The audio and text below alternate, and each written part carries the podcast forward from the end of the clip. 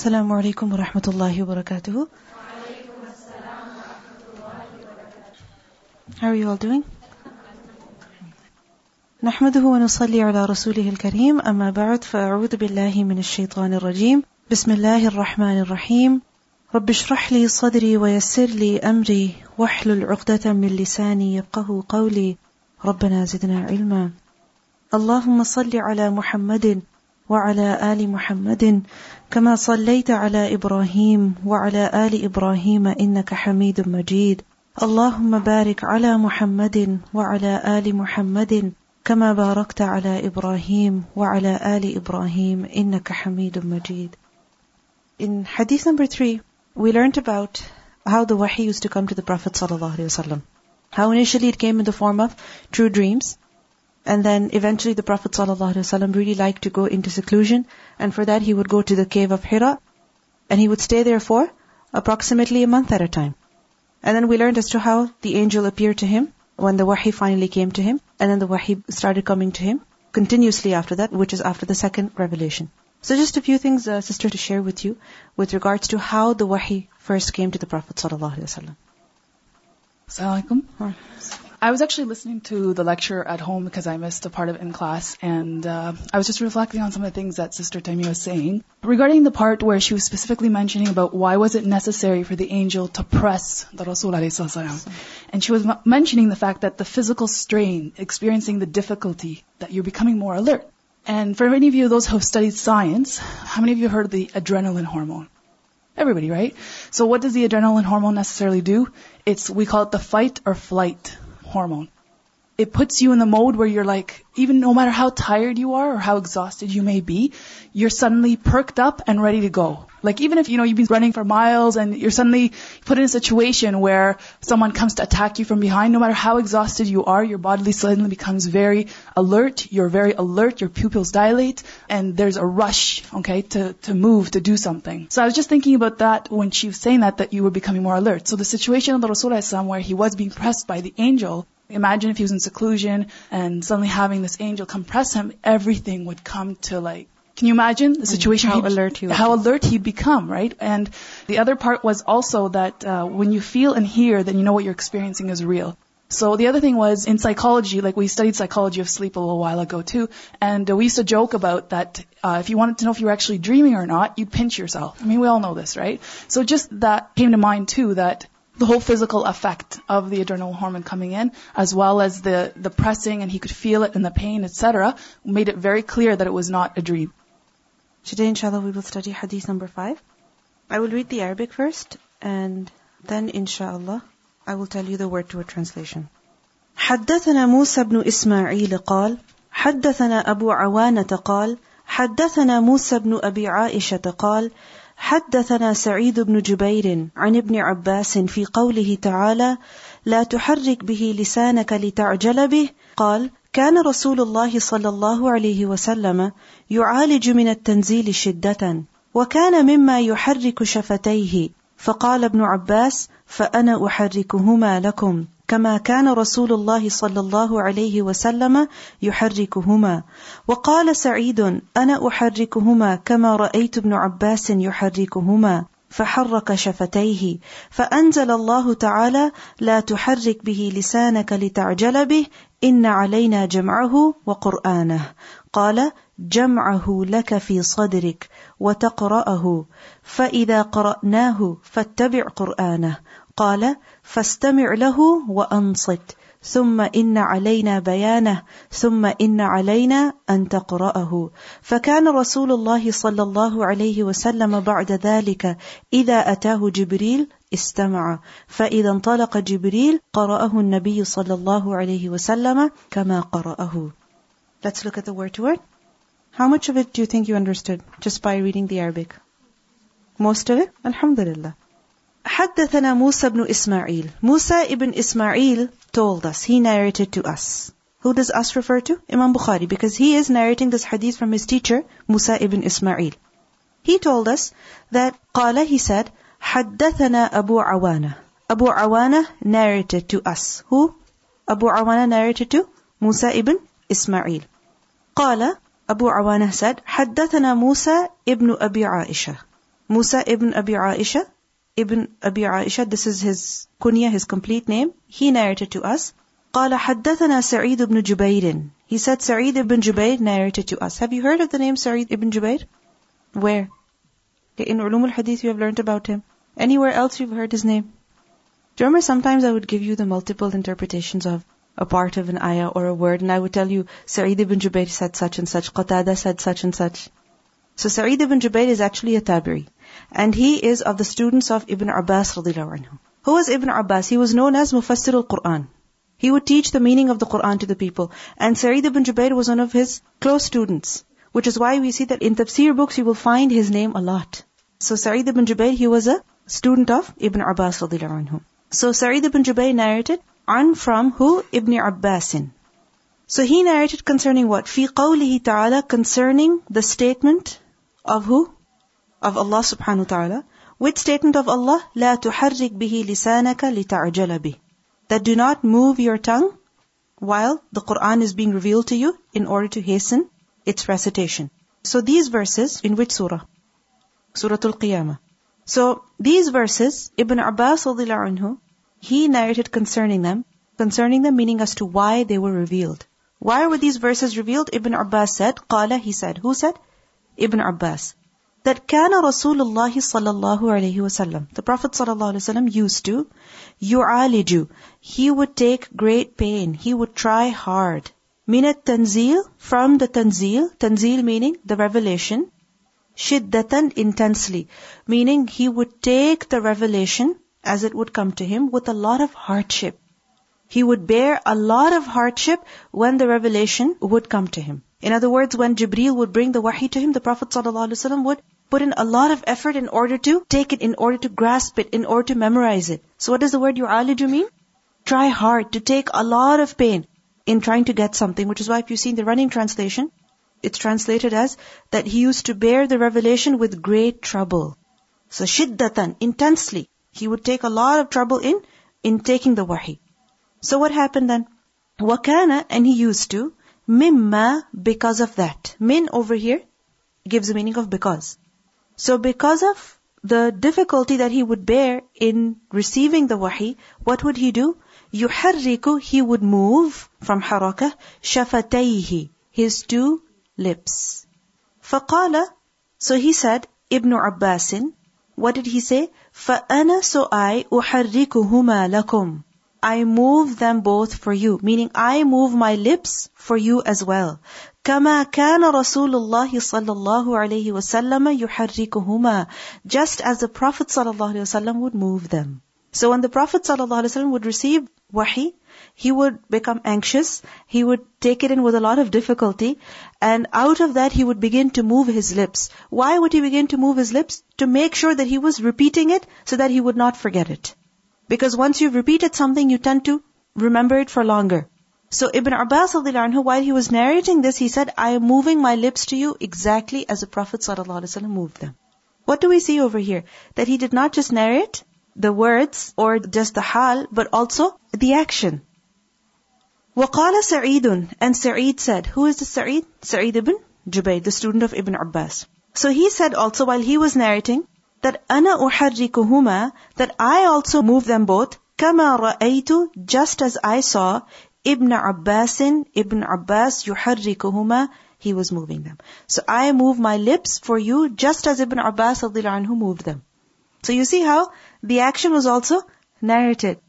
The Prophet ﷺ moved his lips, Ibn Abbas anhu moved his lips the exact same way, and Sa'id ibn Jubayr, he also moved his lips the exact same way.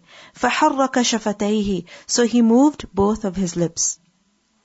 Now, back to the hadith. فَأَنزَلَ اللَّهُ تَعَالَى So Allah revealed. We see over here that this is Jumla Mu'tarida. Do you remember Jumla Mu'tarida? Parenthetical sentence. That Ibn Abbas was explaining why these ayat were revealed. And he said, كان رسول الله صلى الله عليه وسلم يعالج من التنزيل شدة وكان مما يحرك شفتيه. Now, جملة معترضة and then he said فأنزل الله تعالى. So Allah subhanahu wa ta'ala revealed.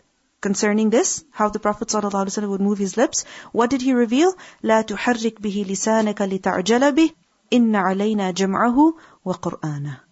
What does it mean by this? إن علينا جمعه وقرآنه Qala, he said, meaning Ibn Abbas said, Jam'ahu, its jam', its collection, laka for you, meaning for you, a Prophet ﷺ, where fi sadrika in your chest. Meaning it is our duty, it is our responsibility to make sure that the Quran is collected where? In your chest. In other words, that you are able to retain it. You are able to memorize it. وَتَقْرَأَهُ And you recite it. Meaning it's our responsibility to ensure that you recite it as well. فَإِذَا قَرَأْنَاهُ Then when we have recited it, فَاتَّبِعْ قُرْآنَهُ Then follow its recitation. قال he said, meaning Ibn Abbas said, فَاسْتَمِعْ So listen lahu to it, وَأَنصِتْ And be silent. فَإِذَا قَرَأْنَاهُ فَاتَّبِعْ قُرْآنَهُ Ibn Abbas interpreted فَاتَّبِعْ قُرْآنَهُ as that when we are reciting it, then it means be silent and listen attentively. Summa then inna indeed alayna upon us bayanahu its explanation.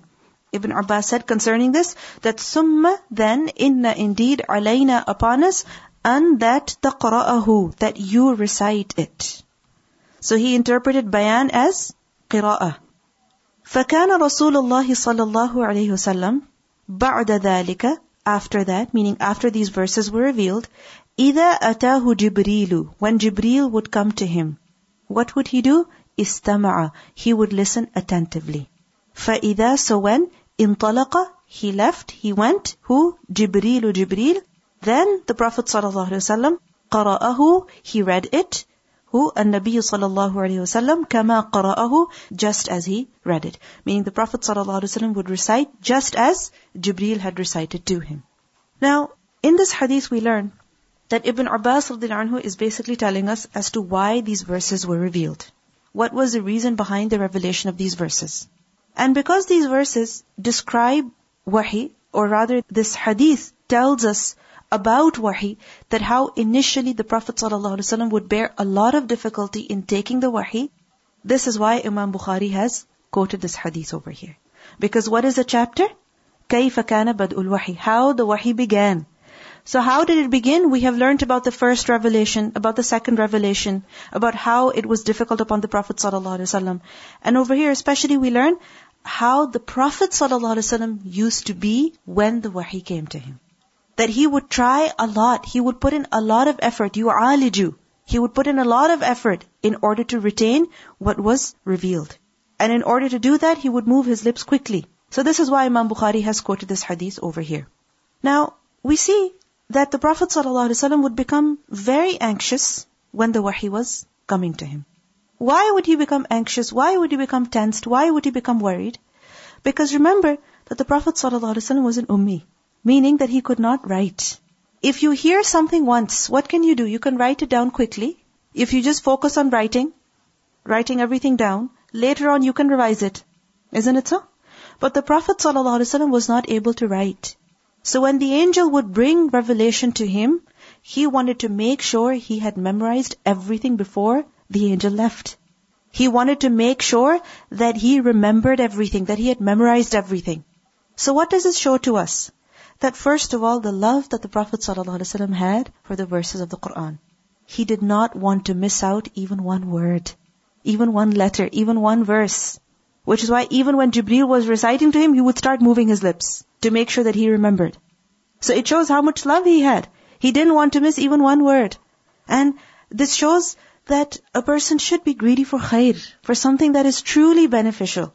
Especially the words of Allah subhanahu wa ta'ala. So we cannot even miss one word. We shouldn't, you know, for the smallest of things miss class, go here, there, get distracted by little things. No, we should give our best, focus completely, and that's exactly what the Prophet ﷺ would do, because he did not want to miss even one word. And he would move his lips. Why would he move his lips? Because he wanted to start reading before the wahi was even over. He wanted to start reciting. Because it happens that once you hear and then you read, then you remember for longer. Isn't it so?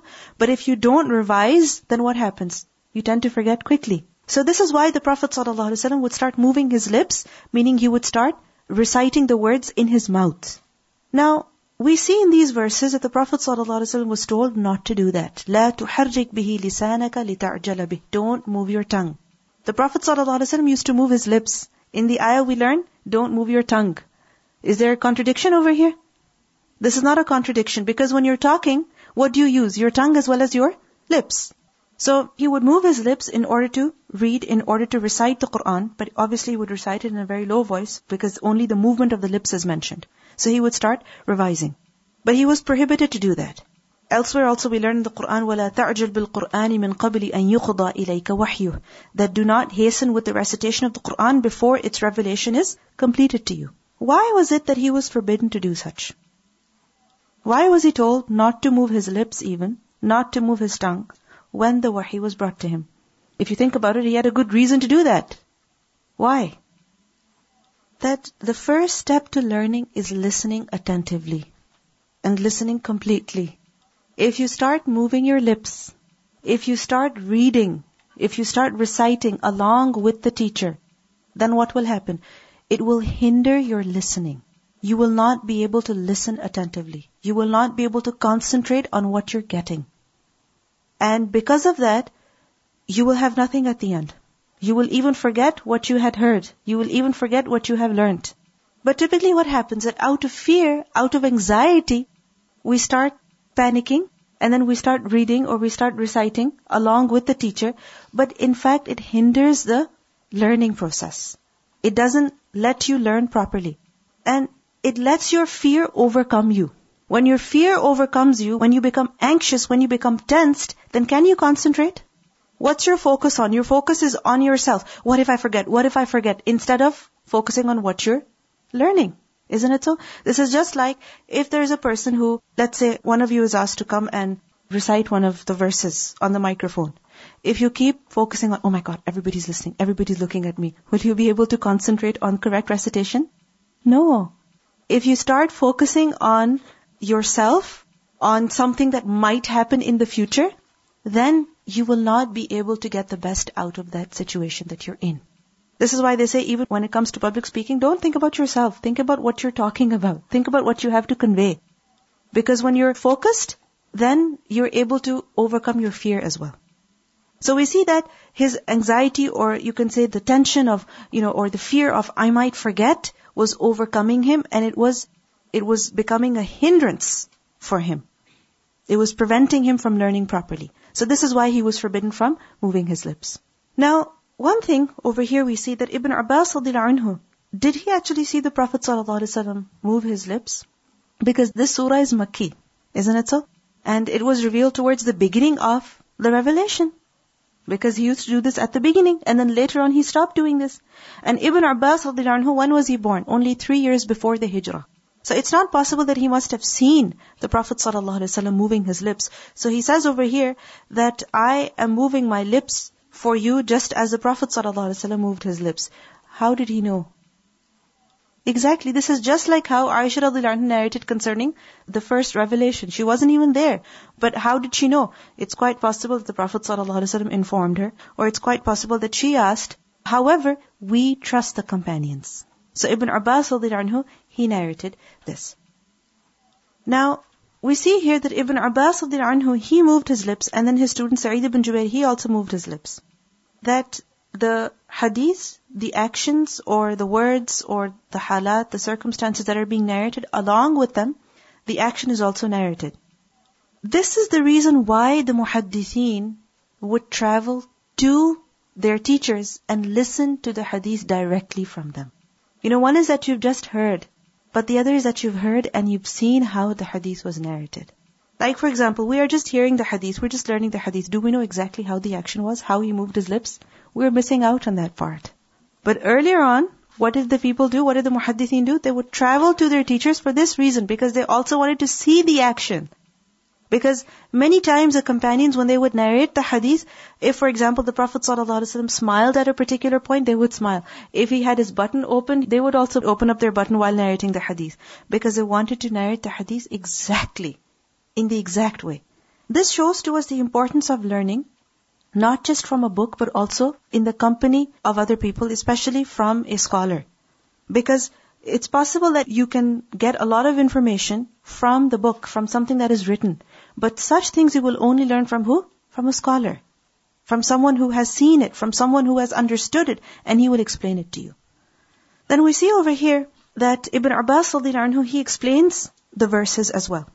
The explanation is what Ibn Abbas anhu explained according to his own understanding. And remember that Ibn Abbas was who? Mufassir al-Quran. So he was known as the one who would do the tafsir of the Quran. So Ibn Abbas radiallahu said about the verse, لا تحرك به لسانك لتعجل به إن علينا جمعه وقرآنه that indeed upon Allah subhanahu wa ta'ala is a responsibility to collect it and also to recite it. Ibn Abbas said, جَمْعَهُ لَكَ فِي صَدْرِكَ That it is our responsibility to collect it where? For you in your chest. So that you will read it, so that you will recite it. What does it show to us? That Allah subhanahu wa ta'ala took the responsibility to ensure that the Prophet ﷺ had memorized the Quran. He had received the Quran properly. He retained it properly. And that he recited it properly as well. Where the Prophet ﷺ was comforted that was prohibited that do not move your lips while the wahi is coming. At the same time he was comforted that don't worry, you will not forget. We will make sure that you remember it. سَنُقْرِئُكَ فَلَا تَنْسَى You will not forget. إِلَّا مَا شَاءَ اللَّهِ Then the next ayah, فَإِذَا قَرَأْنَاهُ فَاتَّبِعْ قُرْآنَهُ Then when we are reciting it, then you follow its recitation. How did Ibn Abbas explain this? That فَاسْتَمِعْ لَهُ وَأَنصِتْ That when we are reciting the Quran to you, then listen attentively and be silent at that time. One question. فَإِذَا قَرَأْنَاهُ Who does we refer to? Allah subhanahu wa ta'ala. But who was actually reciting the Quran to the Prophet sallallahu alaihi wasallam? Jibreel. So why is it said that when we have recited it, when we are reciting it? Because Jibreel was reciting at whose command? At the command of Allah subhanahu wa ta'ala. So his recitation became like that of Allah subhanahu wa ta'ala because he was reciting it at the command of Allah. And then the statement of Allah, ثُمَّ إِنَّ عَلَيْنَا بَيَانَهُ Then indeed upon us its clarification. Ibn Abbas said that indeed upon us أَن تَقْرَأَهُ That you read it, that you recite it. What do we learn from these verses and the interpretation of Ibn Abbas anhu? That when it comes to learning, a person must listen attentively, quietly, silently, because when we are quiet, only then can we concentrate. Only then can we focus. And if we start talking, if we start reading, if we start revising, then what will happen? We will not be able to focus. We will not be able to understand. We will not be able to recall what we had heard we will forget later. So it's imperative that when we are learning, especially learning the Quran, then we listen attentively. Then we also learn over here that Allah subhanahu wa ta'ala himself took the responsibility to collect the Quran. He himself took the responsibility of ensuring that the Quran is recited properly, its qira'ah, and thirdly, the bayan of the Quran as well the clarification, the explanation of the Quran as well. From these verses we learn about three things. That Allah took the responsibility of the jam', the qira'ah, as well as the bayan of the Quran. All these three things. So this fact should give us peace of mind that whatever we have of the Quran, it is complete. Nothing of it was forgotten. Nothing of it was left out. And the way the Quran is recited, the way its recitation is taught, was how the Prophet ﷺ read it. Meaning he read it properly. From him, the Sahaba learned how to recite properly, and they passed on this recitation to the generations later. And then also the meaning of the Quran. The meaning of the Quran is also something that comes from who? Allah subhanahu wa ta'ala. The recitation comes from Him, and also the meaning comes from Him. And this is a huge blessing of Allah subhanahu wa ta'ala. That Allah has not left any word, any statement of the Quran ambiguous for this ummah. There is no statement of the Quran, no word of the Quran that is ambiguous. No, He explained every part of the Quran to His Messenger. And the Prophet ﷺ, what did he do? He passed it on as well. Because when it comes to, for example, the sifat of Allah subhanahu wa ta'ala, which are mentioned in the Quran, His names, His attributes, His actions, many times you may hear, only Allah knows about this. Yes, only Allah knows about that. However, Allah subhanahu wa ta'ala has also said that إن علينا جمعه وقرآنه فإذا قرأناه فاتبع قرآنه ثم إن علينا بيانه He also explained it. He also made it clear. Because from this statement that only Allah knows, some people have gone to the extent of saying, especially the philosophers of the past, that they said that yes, you people don't know anything and we know the meaning. You don't know and we know. And they interpreted the meaning according to their own mind, according to their own understanding, which was false. So, from this we understand that there is nothing ambiguous in the Quran. Nothing at all. Even when it comes to the huruf muqatta'at, yes, we don't know the literal meaning. But what do we know? That they have a purpose. What do we understand? That there is a reason why they're there. Because ثُمَّ إِنَّ عَلَيْنَا بَيَانًا So there's nothing ambiguous in the book of Allah subhanahu wa ta'ala. He explained everything. In Surah An-Nahl, ayah 89 also Allah subhanahu wa ta'ala says, وَنَزَّلْنَا عَلَيْكَ الْكِتَابَ تِبْيَانًا لِكُلِّ شَيْءٍ وَهُدًى وَرَحْمَةً وَبُشْرًى لِلْمُسْلِمِينَ We have sent down to you the book as clarification for all things. So the Quran is clarification. If itself, it is unclear, then how would it be a clarification? So Allah subhanahu wa ta'ala took the responsibility of the jam', the qira'ah, as well as the bayan of the Quran. That's what we learn from these verses. Also, one more thing we learn from this hadith is where Ibn Abbas said that after these verses were revealed, the Prophet ﷺ, when Jibreel would come to him, he would listen attentively. He would be silent. And then when Jibreel would go, then he would recite exactly as Jibreel had read. What does it show to us? That the Prophet ﷺ obeyed right away. He didn't say, but it's easier for me to remember like this. He didn't give any explanation, nothing. If Allah subhanahu wa ta'ala has said something, then just do it. This is what ita'a means. This is what obedience means. That when Allah has said something, do it, even if it seems difficult. Even if what you were doing previously seemed more reasonable, seemed more convenient, seemed to be working for you. No. Allah knows what's best for you. And if you think about it, why was he told that listen, pay attention? Yes, first of all, so that he could remember. And secondly, out of respect for the Quran. Because it's disrespectful, isn't it? That when the Quran is being recited, a person starts reciting it alongside or he starts, you know, talking about other things. So this also teaches us a very, very important lesson. And we have read it, we have studied it before as well, but it's good as a revision that when the Quran is being recited, then we must pay attention. Not give importance to our words at that point, but give importance to whose words? The words of Allah subhanahu wa ta'ala at that time. Anything you'd like to add before we move on to the next hadith? right away, as soon as uh, Jibreel alayhi left him, he went and revised it. That's also a lesson for us that, you know, if we just make dua and say, okay, I'll get it, I'll get it, I'll get it, uh, somehow it'll just come to my head. Yes, no, because we generally go to two extremes. Either we worry too much, or we don't worry at all. Isn't it so? We should be in the middle. Either we worry too much to the point that we are worried and tensed and we're making everybody anxious around us as well, or we go to the extent of, you know, doesn't matter. I'm not concerned about the marks or the homework or anything anyway. Whatever Allah wants me to understand, remember, I'll remember that. No, you have to put in your effort as well.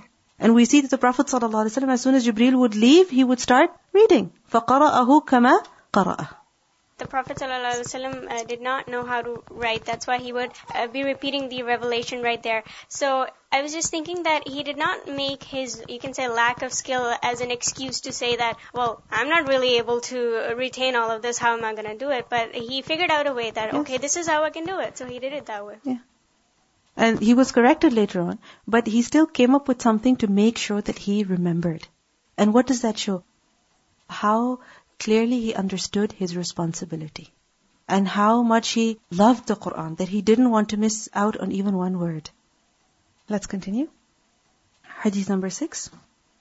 حدثنا عبدان قال أخبرنا عبد الله قال أخبرنا يونس عن الزهري حاء وحدثنا بشر بن محمد قال أخبرنا عبد الله قال أخبرنا يونس ومعمر عن الزهري نحوه قال أخبرني عبيد الله بن عبد الله عن ابن عباس قال كان رسول الله صلى الله عليه وسلم أجود الناس وكان أجود ما يكون في رمضان حين يلقاه جبريل وكان يلقاه في كل ليلة من رمضان فيدارسه القرآن فلرسول الله صلى الله عليه وسلم أجود بالخير من الريح المرسلة حدثنا عبدان Imam Bukhari narrated this hadith from who? Abdan. And Abdan said, أخبرنا Abdullah. Who said, أخبرنا Yunus. Who took the hadith from who? Az-Zuhri. Ha. This ha is actually a part of the text. Don't think it's a misprint. And this ha is abbreviation for the word tahwil. Tahwil. Ta, ha, waw, ya, lam. What does tahwil mean? To turn, to go back and come again. To turn around. So Imam Bukhari, what he's doing over here is that he mentioned one chain of narration, one chain that he has, through which he narrated this matan. After that chain, now he goes back and he mentions another chain. وَحَدَّثَنَا بِشْرُ بْنُ Muhammad. So basically he's mentioning two chains over here. He narrated this hadith from who? Abdan. And secondly, he narrated this hadith from who? Bishr ibn Muhammad. And if you look at it, both of these chains, they go and they unite where? At Zuhri. So, حدثنا بشر بن محمد قال أخبرنا عبد الله قال أخبرنا يونس ومعمر عن الزهري. And if you go back to the previous chain, قال أخبرنا يونس عن الزهري.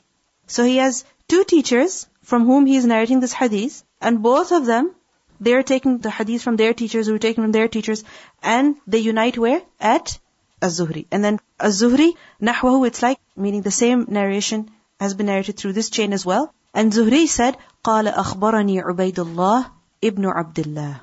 He said that Ubaidullah ibn Abdullah narrated to me. From who? عن ابن عباس.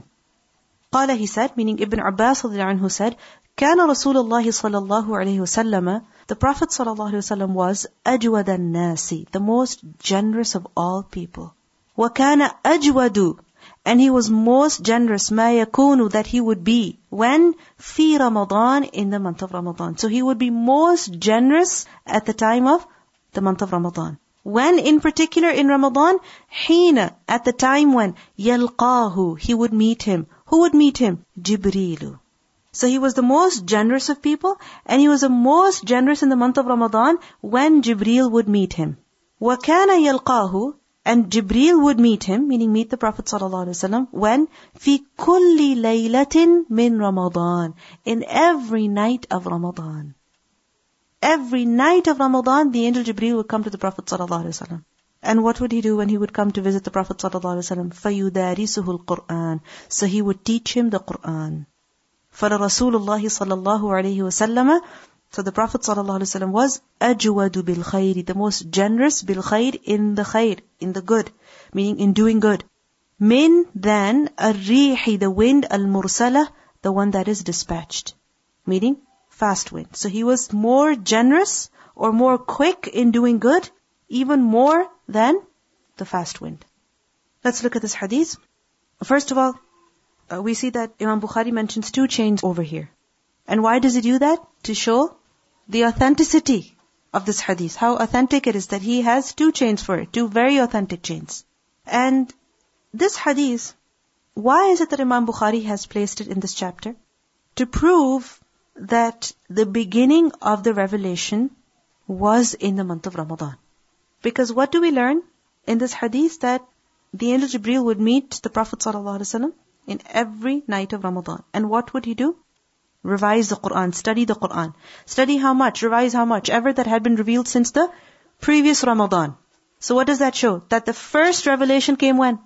In the month of Ramadan. So that's why this hadith has been placed over here. Now notice how this is not mentioned directly, explicitly. This is how Imam Bukhari proves his points. Now, we see that the Prophet ﷺ, the first thing that we learn this hadith is that كان رسول الله أجود الناس. He was the most generous of people. No one was more generous than him. No one was more generous than the Prophet ﷺ.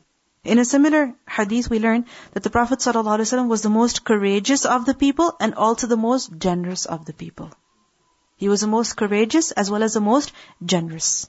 The Prophet ﷺ also said concerning himself that أَنَا أَجْوَدُ وَلَدُ آدَمَ That I am the most generous of the children of Adam. وَأَجْوَدُهُمْ بَعْدِي And the most generous of them after me, meaning the most generous person after me, is رَجُلٌ عَلِمَ عِلْمًا فَنَشَرَ عِلْمَهُ A person who gains knowledge and then he spreads his knowledge. وَرَجُلٌ جَادَ بِنَفْسِهِ فِي سَبِيلِ اللَّهِ And a person who is generous with himself in the way of Allah, meaning he gives himself in the way of Allah subhanahu wa ta'ala.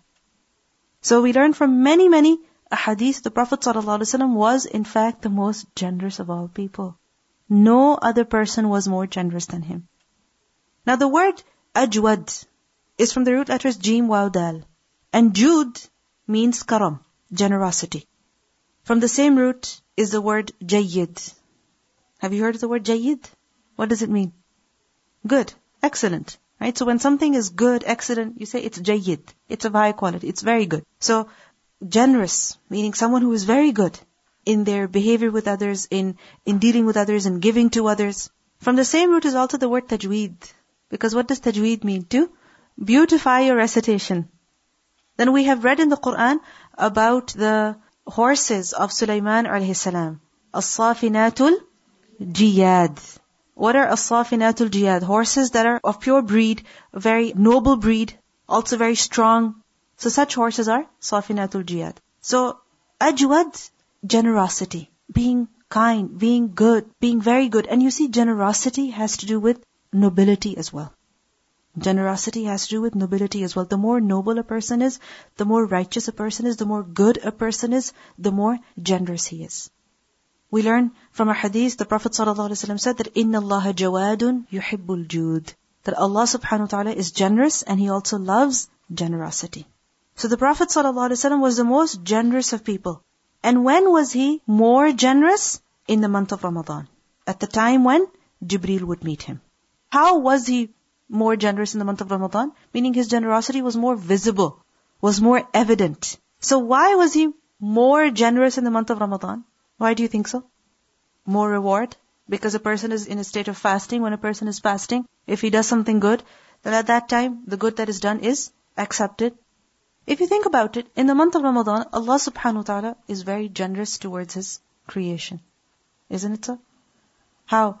that a person fasts one day and because of that his face is removed far away from the fire of hell. Allah subhanahu wa ta'ala is very generous to His servants in the month of Ramadan. A person who fasts the month of Ramadan, stands in prayer at night in the month of Ramadan, hoping for reward, then Allah subhanahu wa ta'ala will forgive him. So Allah is very generous in the month of Ramadan and the Prophet ﷺ following the sunnah of Allah also was more generous towards the people. And his generosity was very visible in this month. But the reason that's more obvious from this hadith as to why he was more generous in the month of Ramadan was because he was revising the Quran. With who? With Angel Jibreel. That we see here that Jibreel would come and visit the Prophet ﷺ every single night of the month of Ramadan and they would study the Quran. Now first thing over here, that Jibreel would visit him every night in order to study the Quran. Why night? Because when is the right time to revise the recitation of the Quran or to recite the Quran? When? During the night.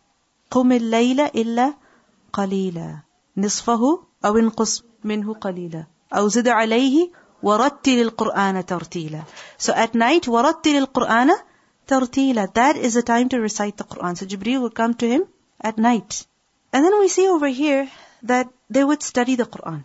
What does it mean by the word yudarisu? Yudarisu is from the root letters dal, rasin, dars. Tadrusuna. What does it mean? To study. How is it that Jibreel would teach the Quran to the Prophet ﷺ? Does it mean that he would bring new revelation? Not new wahi. The wahi that had been brought to him from before, the Prophet ﷺ would recite. And Jibreel would listen. Why would he do this? Why would the Prophet ﷺ revise the Quran in this way? Is it necessary to revise the Quran? Why? Because if you don't revise, you will forget. So we see that the Prophet ﷺ used to revise the Quran every single year in the month of Ramadan. It was a regular habit. It was a routine. And this was with who? With Jibreel. It wasn't that he did not revise other times. No, he would constantly be reciting the Quran. We know how much he used to recite in the night prayer. Surah Al-Nisa, Surah Ali Imran, Surah Al-Baqarah, all of it he would read. More than that even. So he would recite regularly, but at least once a year he would revise it with who? Jibreel. To make sure that he remembered everything correctly. What does it show to us? The importance of revising the Quran. If a person has studied the Quran or memorized the Quran, whether all of it or part of it, then should they be worried about revising it again? Yes, they should. And the Prophet ﷺ would do this in the month of Ramadan. Why in the month of Ramadan? Because the month of Ramadan was when the Quran was revealed. And the month of Ramadan, you're in the state of ibadah.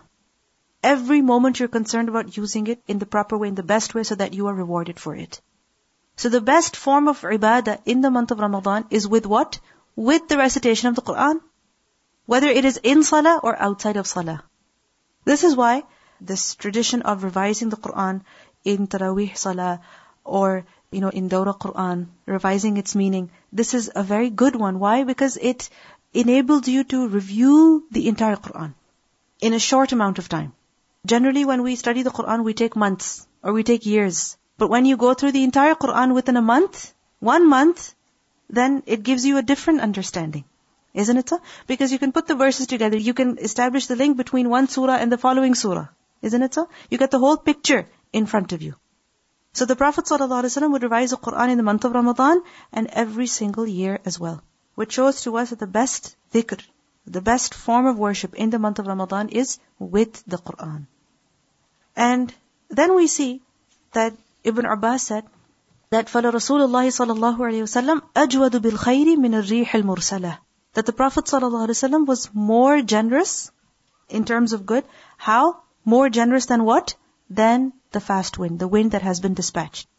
This is said in order to compare his generosity, in order to show to us how very generous he was. If you think about it, fast wind, when it blows, first of all, it's a mercy. And secondly, when it blows, what does it do? It touches everything in its path. If you see, for example, the wind is blowing, you may feel that the trees are moving, the blades of grass are moving, isn't it so? Flowers are moving. Every single thing that comes in the path of the wind, it gets affected by the wind. So why is his generosity compared to the fast wind? Because this is how generous he was. That everyone benefited from his generosity.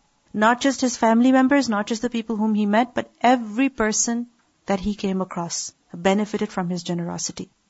We learn from a hadith the Prophet ﷺ was not asked anything except that he gave it. He never said no. He never refused. He gave anything that was asked of him. So this is how generous he was. And this generosity was most visible in the month of Ramadan. What do we learn from this hadith? Many, many lessons. First of all, we see the effect of righteous company. The effect of righteous company. What's the effect of righteous company? Righteous action. Isn't it? The Prophet ﷺ would meet with Jibreel and he would revise the Quran with Jibreel and as a result, he would become more generous. Righteous company leads to righteous action. How? That increased knowledge also leads to righteous action. But my question is that how is it that righteous company leads you to good action? How? When you're with righteous people, they will remind you to do good. That you're influenced by the people around you. It's possible you know something, but you don't really do it. But when you see somebody else doing it, then you realize, I should be doing this as well. Similarly, it happens that you were doing something, but you're a human being, and it's only natural that you will forget. So if you are in the company of righteous people, will they let you forget? No. You may have forgotten to do it, but once you're with them, they will remind you again. Like, for example, all of us know, technically, that when you hear thunder, you should recite the right dua. Isn't it so? But if you're alone, you might forget. But if you're with your friends who are righteous, who know the adhkar, who say the adhkar, then what will happen? Even if you forget at that moment, they will say it, and as a result, you will say it as well. So righteous company leads to righteous action. Another important thing that we learn from this hadith is that increased study leads to increased action as well. This is why it's important that we keep learning, we keep revising. That the Prophet ﷺ every single year, every single Ramadan, he would revise the Quran. When he would revise, he would become more righteous. And you see, ajwadu bil khairi. Some have said that this means that he would become generous in doing good, meaning he would perform different, different types of good. It wasn't just that he gave money, he was generous to other people and giving charity, but rather he became more righteous, that he would perform many, many different, different types of good deeds. So what leads to good actions? Righteous company as well as increased study. Increased study leads to righteous action. Because you studied one thing, you forgot about it. The next time you will study, you will remember it. Like for example, this weekend course that we just started, alhamdulillah, three weeks ago now, we started studying the Quran from the very beginning. And we all have studied the ayat at the beginning of Surah Al-Baqarah, the qualities of muttaqeen, the importance of iqamatul salah, what it means by iqamatul salah, and then الَّذِينَ كَفَرُوا, and then the munafiqeen. We know all of these things, but what happens over time? We forget. But every time you start studying again, every time you start revising again, you know, you're reminded, and it affects you. Then your salah improves, your actions improve, you become more conscious in spending in the way of Allah, you become more conscious in saying Alhamdulillah. So this is why it's important that we keep revising, keep studying. No person can ever say, yes, I have studied, and this is sufficient for me. No. Every time you study, it will increase in your action. Every time you revise, it will increase you in your knowledge. Not just in spending money, but spending out of our time, sharing our knowledge as well. There are many other fawaid that we learn from this hadith. An-Nawawi, he has mentioned some benefits of this hadith, that first of all, he says encouragement to be generous at all times. It's not just sufficient for us to know that the Prophet ﷺ was the most generous of people. I mean, what do we learn from this? That we should be generous. And he was generous not just in the month of Ramadan, but also at other times. So we should be generous at all times as well. Then we also learn about the virtue of increased generosity during the month of Ramadan. That we should especially spend in the way of Allah in the month of Ramadan. Especially in the month of Ramadan. Then the virtue of increased reading of the Quran during Ramadan. That we should also increase our recitation of the Quran in the month of Ramadan. Because Shahru Ramadan الذي أنزل فيه القرآن. Ramadan is the month of Quran.